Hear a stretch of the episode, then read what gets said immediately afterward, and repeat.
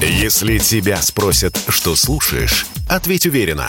Радио «Комсомольская правда». Ведь Радио КП – это самые оперативные и проверенные новости.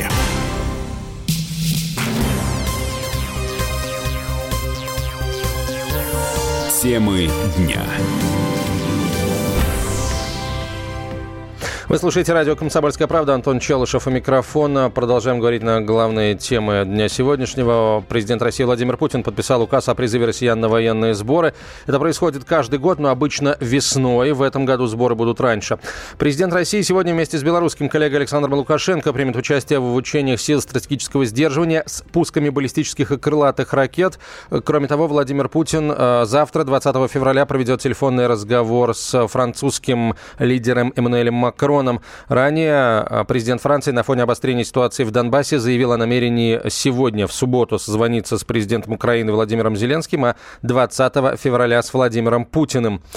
А о том, что сейчас происходит в Донбассе, нам рассказал глава Союза добровольцев Донбасса Александр Бородай. По его мнению, война становится очень вероятной. Война становится весьма высоко вероятной. По одной простой причине: Россия не может отказаться от защиты русского населения Донбасса. Но при этом надо еще иметь в виду, что значительная часть русского населения Донбасса является гражданами Российской Федерации. Это около 800 тысяч человек на сегодняшний день из постоянно проживающих на Донбассе граждан Российской Федерации. В ближайшее время наступит активная фаза наступательной операции вооруженных сил Украины на Донбасс. Как вы понимаете, корпуса народной милиции Донбасса и вообще все силовые структуры Донбасса вместе взятые, они уступают группировке противника, которая скоплена в районе линии боевого соприкосновения, в несколько раз.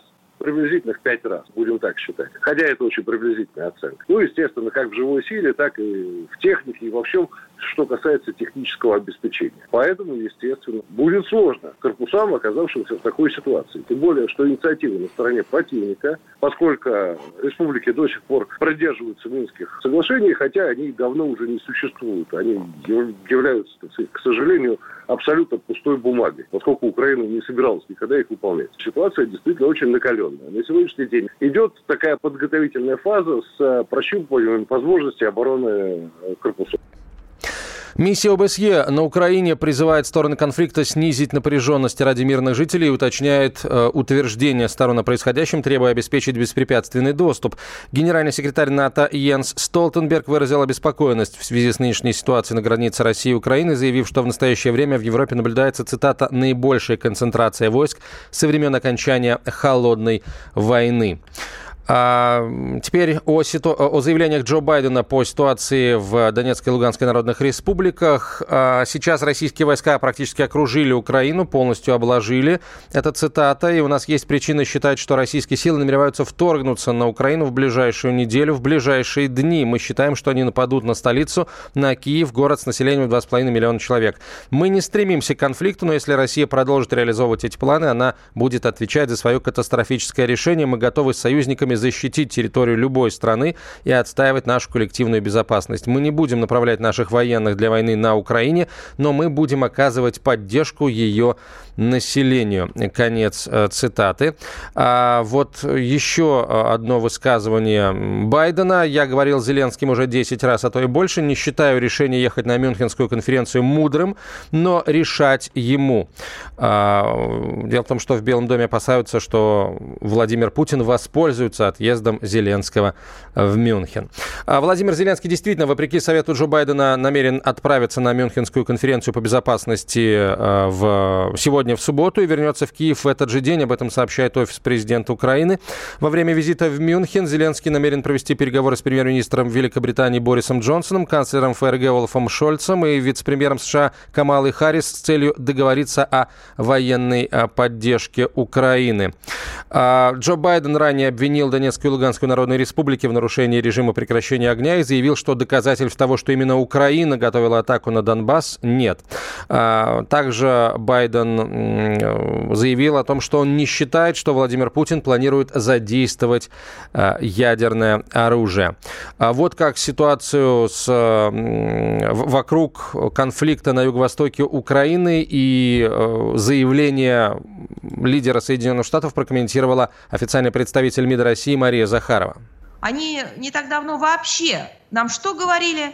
Они говорили, мы с вами будем разговаривать только тогда, когда это будет выгодно нам. А когда нам это не выгодно, мы с вами разговаривать не будем. А вы должны молчать. Вот так был поставлен вопрос. Сегодня мы получаем от них ответы. Они наперебой предлагают нам не просто встречи, но перезапуск форматов. Еще, наверное, год назад никто и слушать не говорил. Как нам говорили, не готова атмосфера для начала диалога в рамках НАТО, Совет Россия-НАТО. Нет та сейчас обстановка, чтобы говорить о том равном диалоге и так далее. Сейчас вот в очередь выстроились. Сейчас только и думают о том, ответим мы им или нет. И когда бы получить этот ответ? Или как вчера, а на английском вы не могли бы еще предоставить? Не могли бы. Официальный язык ООН. Читайте русский и учите его. Прекрасный, потрясающий язык. На прямую связь со студией выходит политолог, эксперт по постсоветскому пространству Андрей Суздальцев. Андрей Иванович, здравствуйте. Добрый день. События, которые происходят сейчас в Донецкой и Луганской народных республиках, и заявления о происходящем там со стороны мировых лидеров, это, скажем так, это уже война или это только информационная подготовка, обрицание оружием, что угодно, но пока не война? Ну, надо сказать, что вот это сам факт эвакуации, он, конечно, некоторые позиции переставил местами. То есть получилось то, что мы из минуса, а мы постоянно были под давлением. Причем мы так понимали, то, что даже если начнут, не дай бог, бомбить российскую территорию, нас все равно это объявят, что мы агрессоры. Вот эвакуация, это, то есть люди, в принципе, вот эти люди, которые стали выезжать, они нам помогли. Потому что мы продемонстрировали, что Донецк, то Луганск, но частично Россия, получается, находится под ударом. Ударом ВСУ, прежде всего. И то, что вот за ночь там было несколько заявлений из Киева, заявление НАТО о том, что Украина не будет наступать, не будет воевать, и нету даже планов захвата Донецка, Луганска, ДНР, ЛНР. Это неправда, конечно. Мы прекрасно знаем, что эти планы есть, и они активно разрабатываются и готовятся. Вот эти заявления говорят о том, что, в общем-то, вот эта эвакуация сыграла свою роль, войны не будет. Вот в этой ситуации сейчас нападение на Донбасс Украины, это самострел, что называется, это самоубийство. Потому что иллюзий нет, конечно. У наших генералов российских руки чешутся ВСУ вообще уничтожить. Вот просто уничтожить по сирийскому формату, даже не пересекая границы Украины. Вот, то есть в данном случае у нас некий такой есть такой вот политический, дипломатический, информационный перевес. Наконец-то мы его добились. В общем-то, это, конечно, благодаря вот этой эвакуации. Там уже пошли всевозможные заявления о том, что это все фикция, что, допустим, заявление лидера ЛНР пасечника написано было 2 дня назад, 3 дня назад, а что плохого? Если 60% ВСУ находится на противостоянии, линии противостояния, то есть, а что остается руководству местному? Поставлять своего населения, что ли? Конечно, они заранее записали это объявление. Когда надо было, тогда уже пустили в эфир. Это нормально. Но там ищутся какие-то оправдания.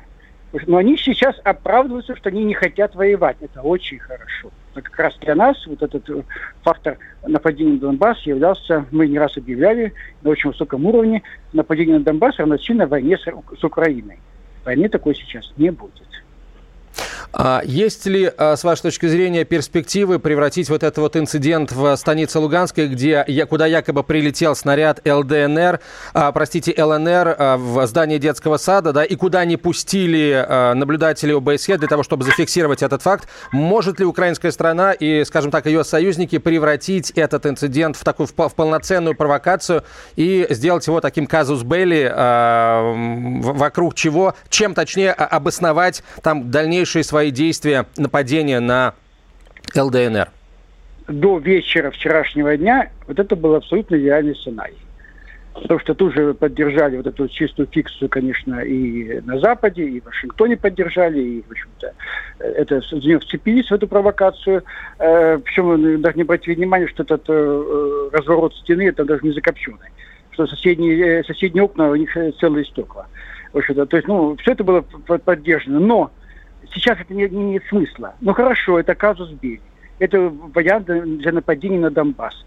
Донбасс эвакуируется, заранее эвакуируется, то есть ждет нападения.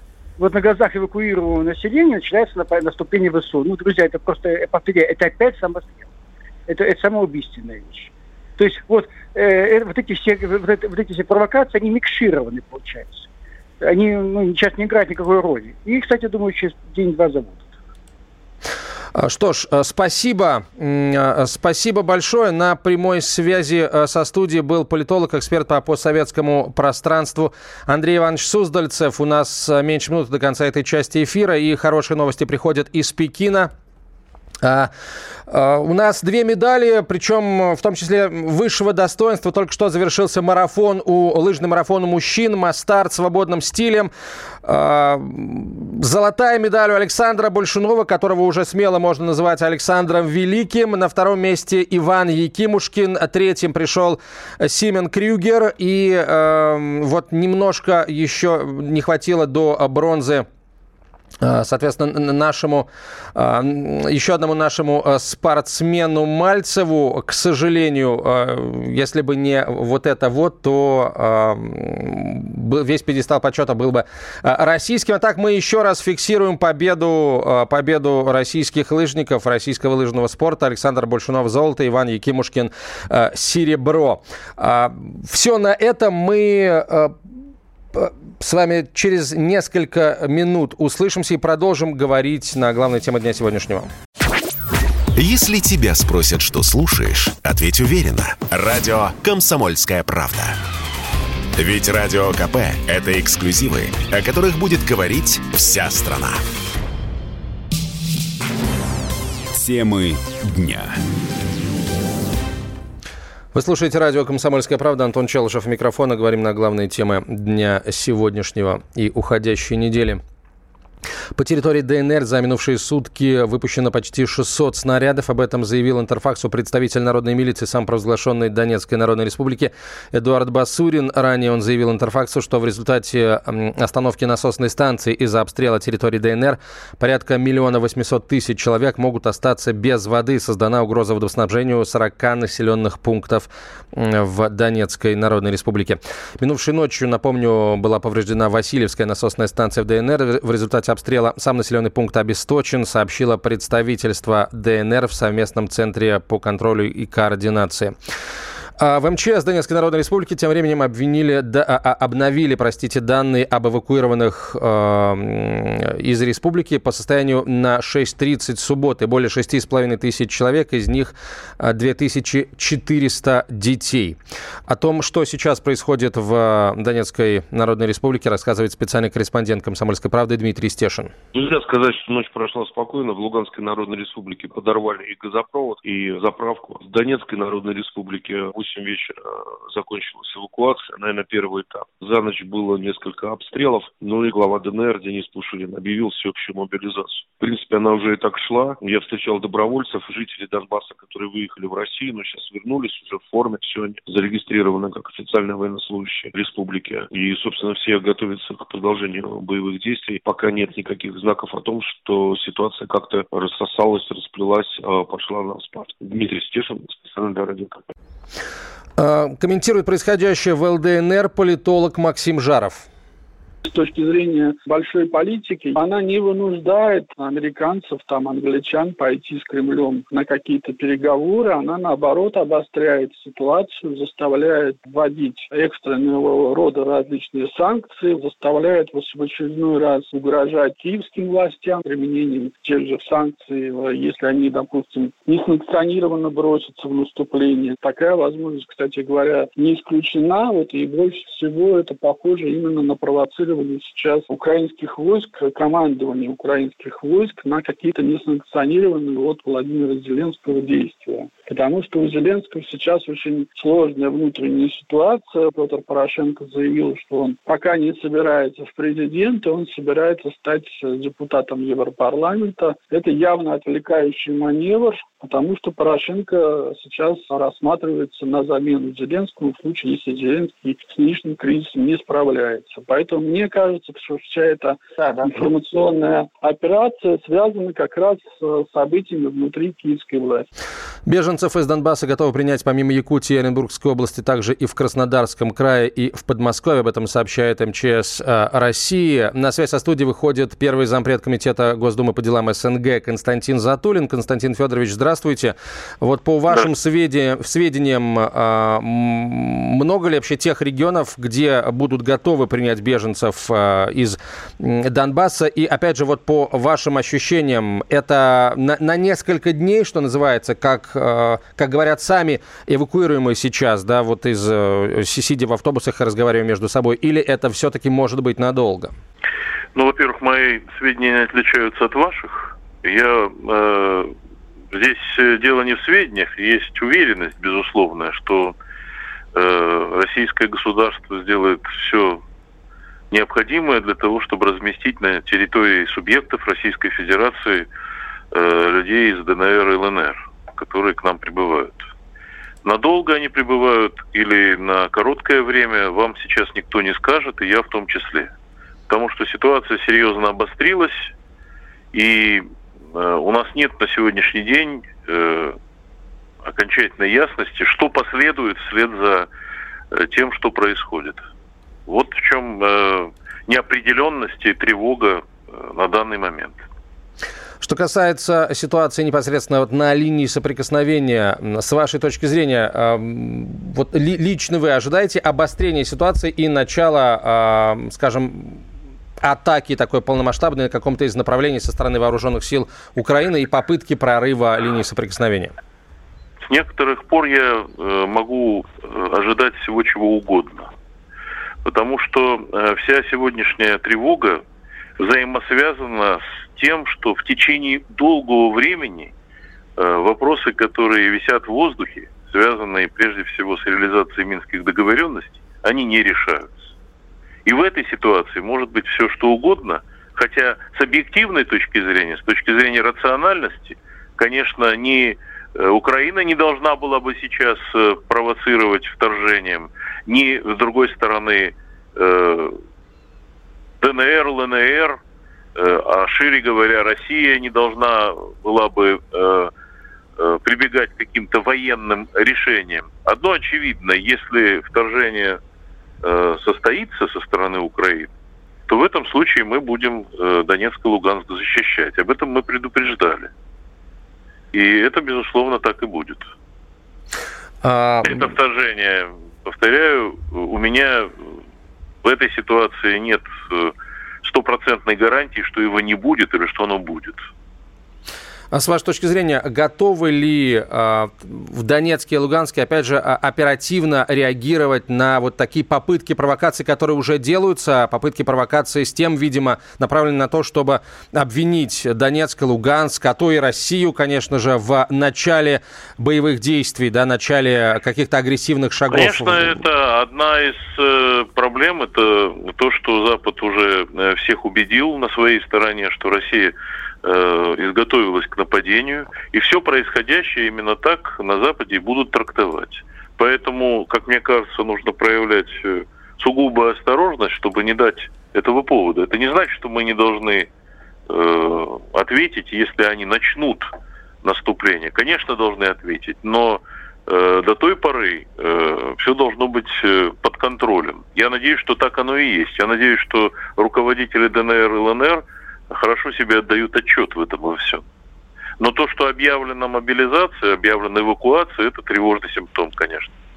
А вам что-нибудь известно вот уже о прилете якобы снаряда на территорию Ростовской области, в Тарасовский район, там несколько километров от границы?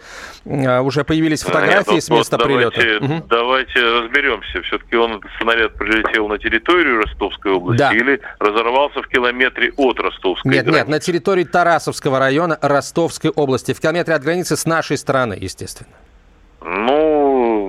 Мне только то известно, что вот вы сейчас сказали, что да, какой-то снаряд залетел.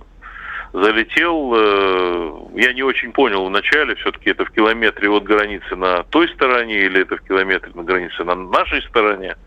Ну, на наши, конечно, да, там наши следователи работают, вот уже фотографии появились. Ну, конечно, это надо в этом разобраться. Снаряды не должны летать на нашу территорию, но я не хочу сделать вид, что если снаряд на нашу территорию залетел, то мы немедленно начинаем войну с Украиной. Тут должно быть представление об адекватности. Конечно, нашего ответа. Спасибо большое. Константин Федорович, Константин Затулин был на прямой связи со студией. Первый заместитель председателя комитета по делам СНГ Государственной Думы Российской Федерации. Появились свежие данные по количеству людей, которые пересекли границу России. Речь идет об эвакуированных из Донбасса. Так вот, границу пересекли по состоянию на 10 утра по Москве 10 356 человек, из них 4527 граждан России, 5806 граждан Украины и 23 иностранца. Об этом сообщает агентство РИА Новости со ссылкой на источник, знакомый с ситуацией. Ну, а власти Ростовской области заявляют о том, что все организационные вопросы с размещением беженцев из Донбасса на территории Ростовского региона решены, и работа идет в таком, что называется, спокойном режиме. Все новости, которые поступают из Донецкой и Луганской народных республик, а также все заявления мировых лидеров относительно ситуации в непризнанных ДНР и ЛНР, и, соответственно, комментарии этих заявлений, комментарии происходящего со стороны официальных лиц российских, естественно, на сайте Комсомольской правды kp.ru, на сайте радио Комсомольская правда радио kp.ru и в выпусках новостей в прямом эфире радио Комсомольская правда. И в течение всего сегодняшнего дня мы будем стараться оперативно сообщать вам о происходящем на территории ЛНР, ДНР, на линии соприкосновения. Понятно, что оттуда информация поступает в меньшей степени. Надо полагать, что определенный режим секретности, безусловно, соблюдается со стороны народной милиции ДНР и ЛНР. Однако вот информация о прилете, понятно, что пока официально не говорится о том, что это именно снаряд. Речь идет только о взрыве, о такой довольно серьезной воронки в земле на территории Ростовской области. Вот эта информация действительно вызывает тревогу. Очень хочется надеяться, что в ближайшее время официальные представители силовых структур России сделают заявление о том, что это все-таки такое было. Действительно, прилет снаряда, прилет минометной мины или какое-то событие какого-то другого рода. Мы следим за развитием событий. Это радио «Комсомольская правда». Антон Челышев у микрофона. Через несколько минут после короткой рекламы и выпуска новостей мы продолжим говорить о том, что происходит в ЛНР, ДНР и, в частности, в тех российских регионах, которые уже заявили о своем намерении принять эвакуированных граждан Донбасса. Если тебя спросят, что слушаешь, ответь уверенно. Радио «Комсомольская правда». Ведь Радио КП – это истории и сюжеты о людях, которые обсуждает весь мир.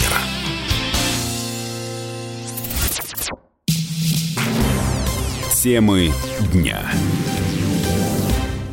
Вы слушаете радио «Комсомольская правда». Антон Челышев у микрофона. Мы говорим на главные темы дня сегодняшнего о ситуации в самопровозглашенных ДНР и ЛНР. Жителей народных республик может принять, помимо других регионов России, и Республика Крым. Об этом заявил сенатор от Крыма Сергей Цеков. Готовность полуострова оказать поддержку народу Донбасса подтвердила и другой сенатор от Крыма Ольга Ковитиди. Она выходит на прямую связь со студией. Ольга Федоровна, здравствуйте. Здравствуйте. Я думаю, что говорить нужно не о принятии беженцев. И, может быть, в этом определенного рода ошибка многих средств массовой информации. Сегодня нужно говорить уже не о приеме беженцев. Сегодня нужно говорить о широкомасштабной поддержке жителей на Донецкой Народной Республики, Луганской Народной Республики. Мы должны сегодня ставить вопрос о спасении Донбасса, о том, что все субъекты Российской Федерации поддержат беженцев, о том, что всем будет так, все абсолютно сегодня сострадают этой ситуации, это очевидно. Ну вот все-таки, раз речь зашла... То есть я правильно понимаю, вот господин Цеков и имел в виду вот именно такую поддержку, то есть не готовность принять, а оказать такую вот поддержку моральную? Я не знаю, что имел в виду мой коллега Сергей Павлович. Я уверена, что исключительно искренне его была позиция. Но мы сегодня, я уверена, мы сегодня говорим о том, что, ну, во-первых, Крым – это часть Российской Федерации.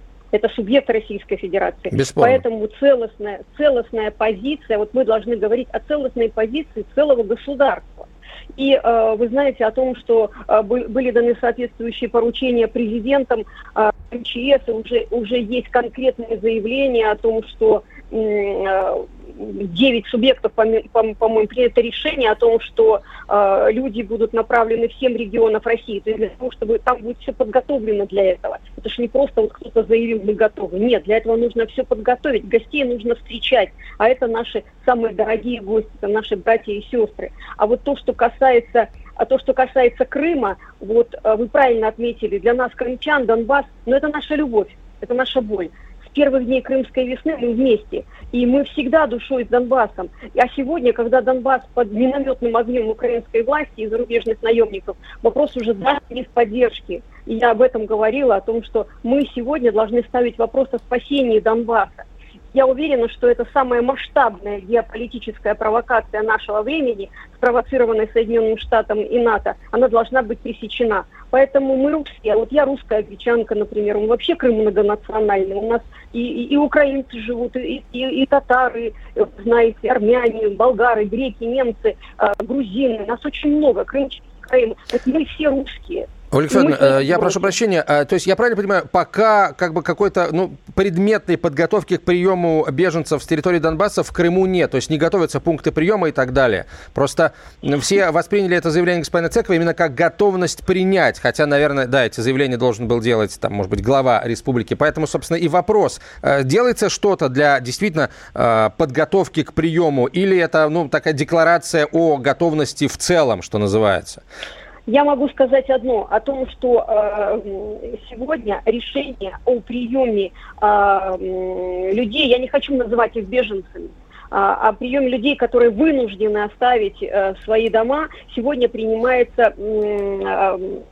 федеральным центром.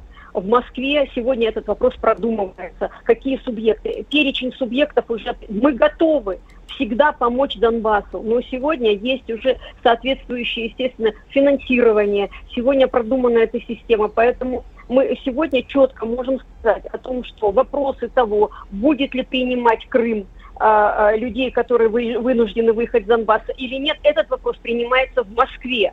И этот вопрос к федеральному центру. Поэтому мы со своей стороны лишь можем говорить о том, что мы всегда душой Донбасса, мы его поддерживаем.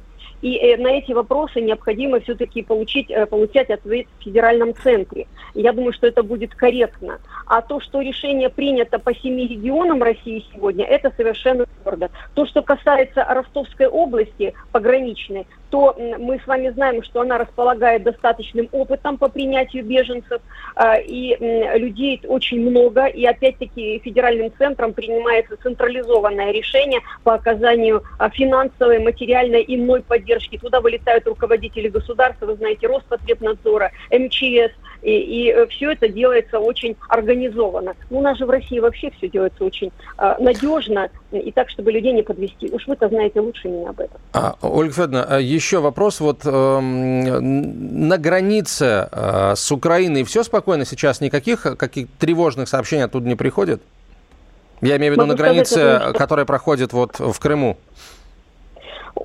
Ситуация стабильная, контролируемая. Органами Федеральной службы безопасности на протяжении всего периода времени с 2014 года неоднократно пресекались попытки осуществления диверсии на территории республики. Вы знаете о том, что ни одна из них не смогла быть реализована благодаря слаженной работе наших органов Федеральной службы безопасности и правоохранительных органов. Мы не расслабляемся, мы постоянно на чеку, но ситуация спокойная, контролируемая, просматриваемая нами. Поэтому здесь беспокоиться не нужно. Крым является одним из самых защищенных субъектов Российской Федерации. Я в этом твердо уверена, и как член Комитета по безопасности и обороне, отработав там 8 лет, могу вам сказать о том, что это, наверное, самое спокойное место в мире, Республика Крым. Спасибо большое, Ольга Федоровна. Ольга Ковитиди была на связи со студией, сенатор от Крыма. К нам присоединяется специальный корреспондент «Комсомольской правды» Александр Коц. Саш, приветствую тебя. Ты в Ростовской области сейчас находишься и, как я понимаю, видишь, как идет эвакуация людей с территории Донецкой Народной Республики. Доброе утро, коллеги. Да, я нахожусь в Ростовской области, только-только прилетел, еду сейчас в населенный пункт, где в один из населенных пунктов, куда свозят беженцев из Донецка и Луганска. Но надо сказать, что Ростовская область граничит и с той, и с другой республикой, естественно, принимает на себя весь поток желающих выехать из ЛДНР в эти дни. Вывозятся как люди выезжают как на собственном транспорте, так и на автобусах, организованные колонны. Также предусмотрены вывоз жителей ЛДНР железнодорожным транспортом из Луганска, это ЛНР, и из Ясиноваты, это ДНР. Здесь, в Ростовской области, люди размещаются в пансионатах и детских лагерях.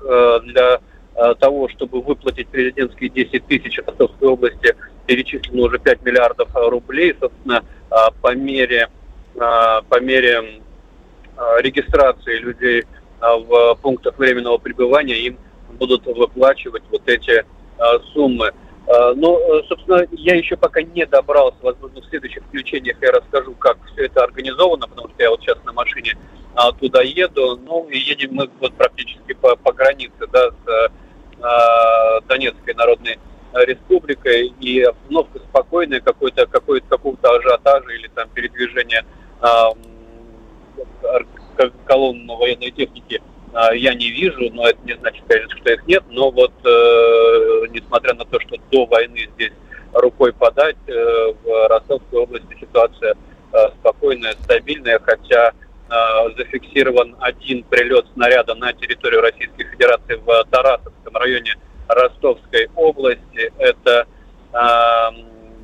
ближе туда, к Луганской области. Если по карте смотреть, фактически прямо напротив станицы Луганская. Эта станица находится под контролем вооруженных сил Украины. И буквально 2 дня назад там была совершена провокация, инсценировка обстрела детского садика артиллерии ополчения. Однако почему-то вот вчера силовики украинские не пустили к этому детскому саду миссию ОБСЕ, чтобы она могла зафиксировать это преступление. Ну и вызывали вопросы отсутствия разлета осколков по зданию в результате попадания снаряда, целые стекла, стеклопакеты, которые почему-то не разбились в результате этого удара. В общем, вопросов много. Сегодня было объявлено, что через границу, через один из КПП было перемещено около 10 тысяч человек.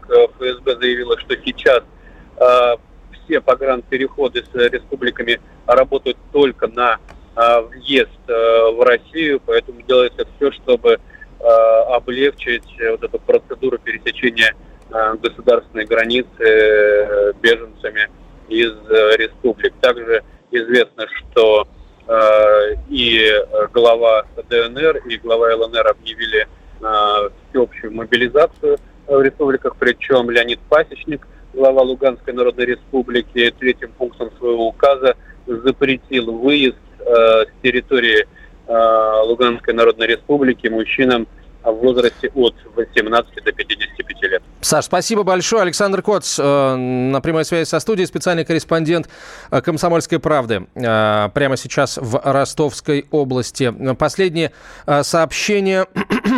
Украинские силовики около 10 утра обстреляли 4 населенных пункта в Донецкой Народной Республике, в том числе Донецк, заявили в СЦКК ДНР. Также Стало известно о том, что почти 200 снарядов и мин выпустили по ДНР украинские силовики в начале суток. Об этом сообщил Эдуард Басурин.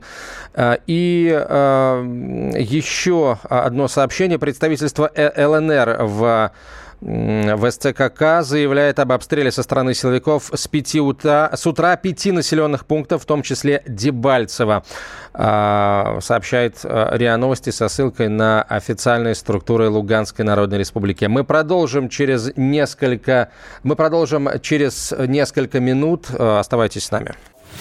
Если тебя спросят, что слушаешь, ответь уверенно. Радио «Комсомольская правда». Ведь Радио КП – это самые оперативные и проверенные новости.